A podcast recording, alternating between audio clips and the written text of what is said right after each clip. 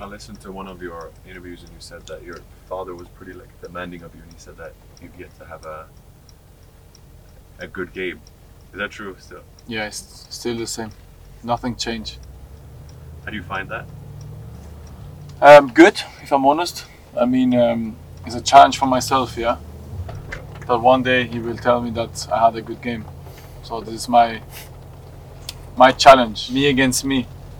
I mean, of course, he tell you good stuff as well. Don't misunderstand me, but he have always something to, to criticize, but in a good way. So to understand as well why he's criticizing myself, but because he knows about football as well. If someone criticizes me who never played before, who never coached before as well, it's maybe a different story, you know. But uh, because he has this experience as well, he did both sides, playing and coaching. Um, it's something that What do you think will be the similarities and differences between you and him as a coach then?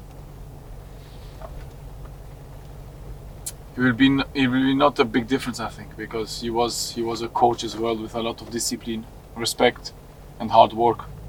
I think that's why I use always these three words because he took me very very early as well in the dressing room.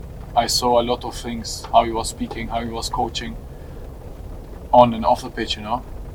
So that's why I think that is a let's say a plus point on my side that I saw this very very early, early already, you know.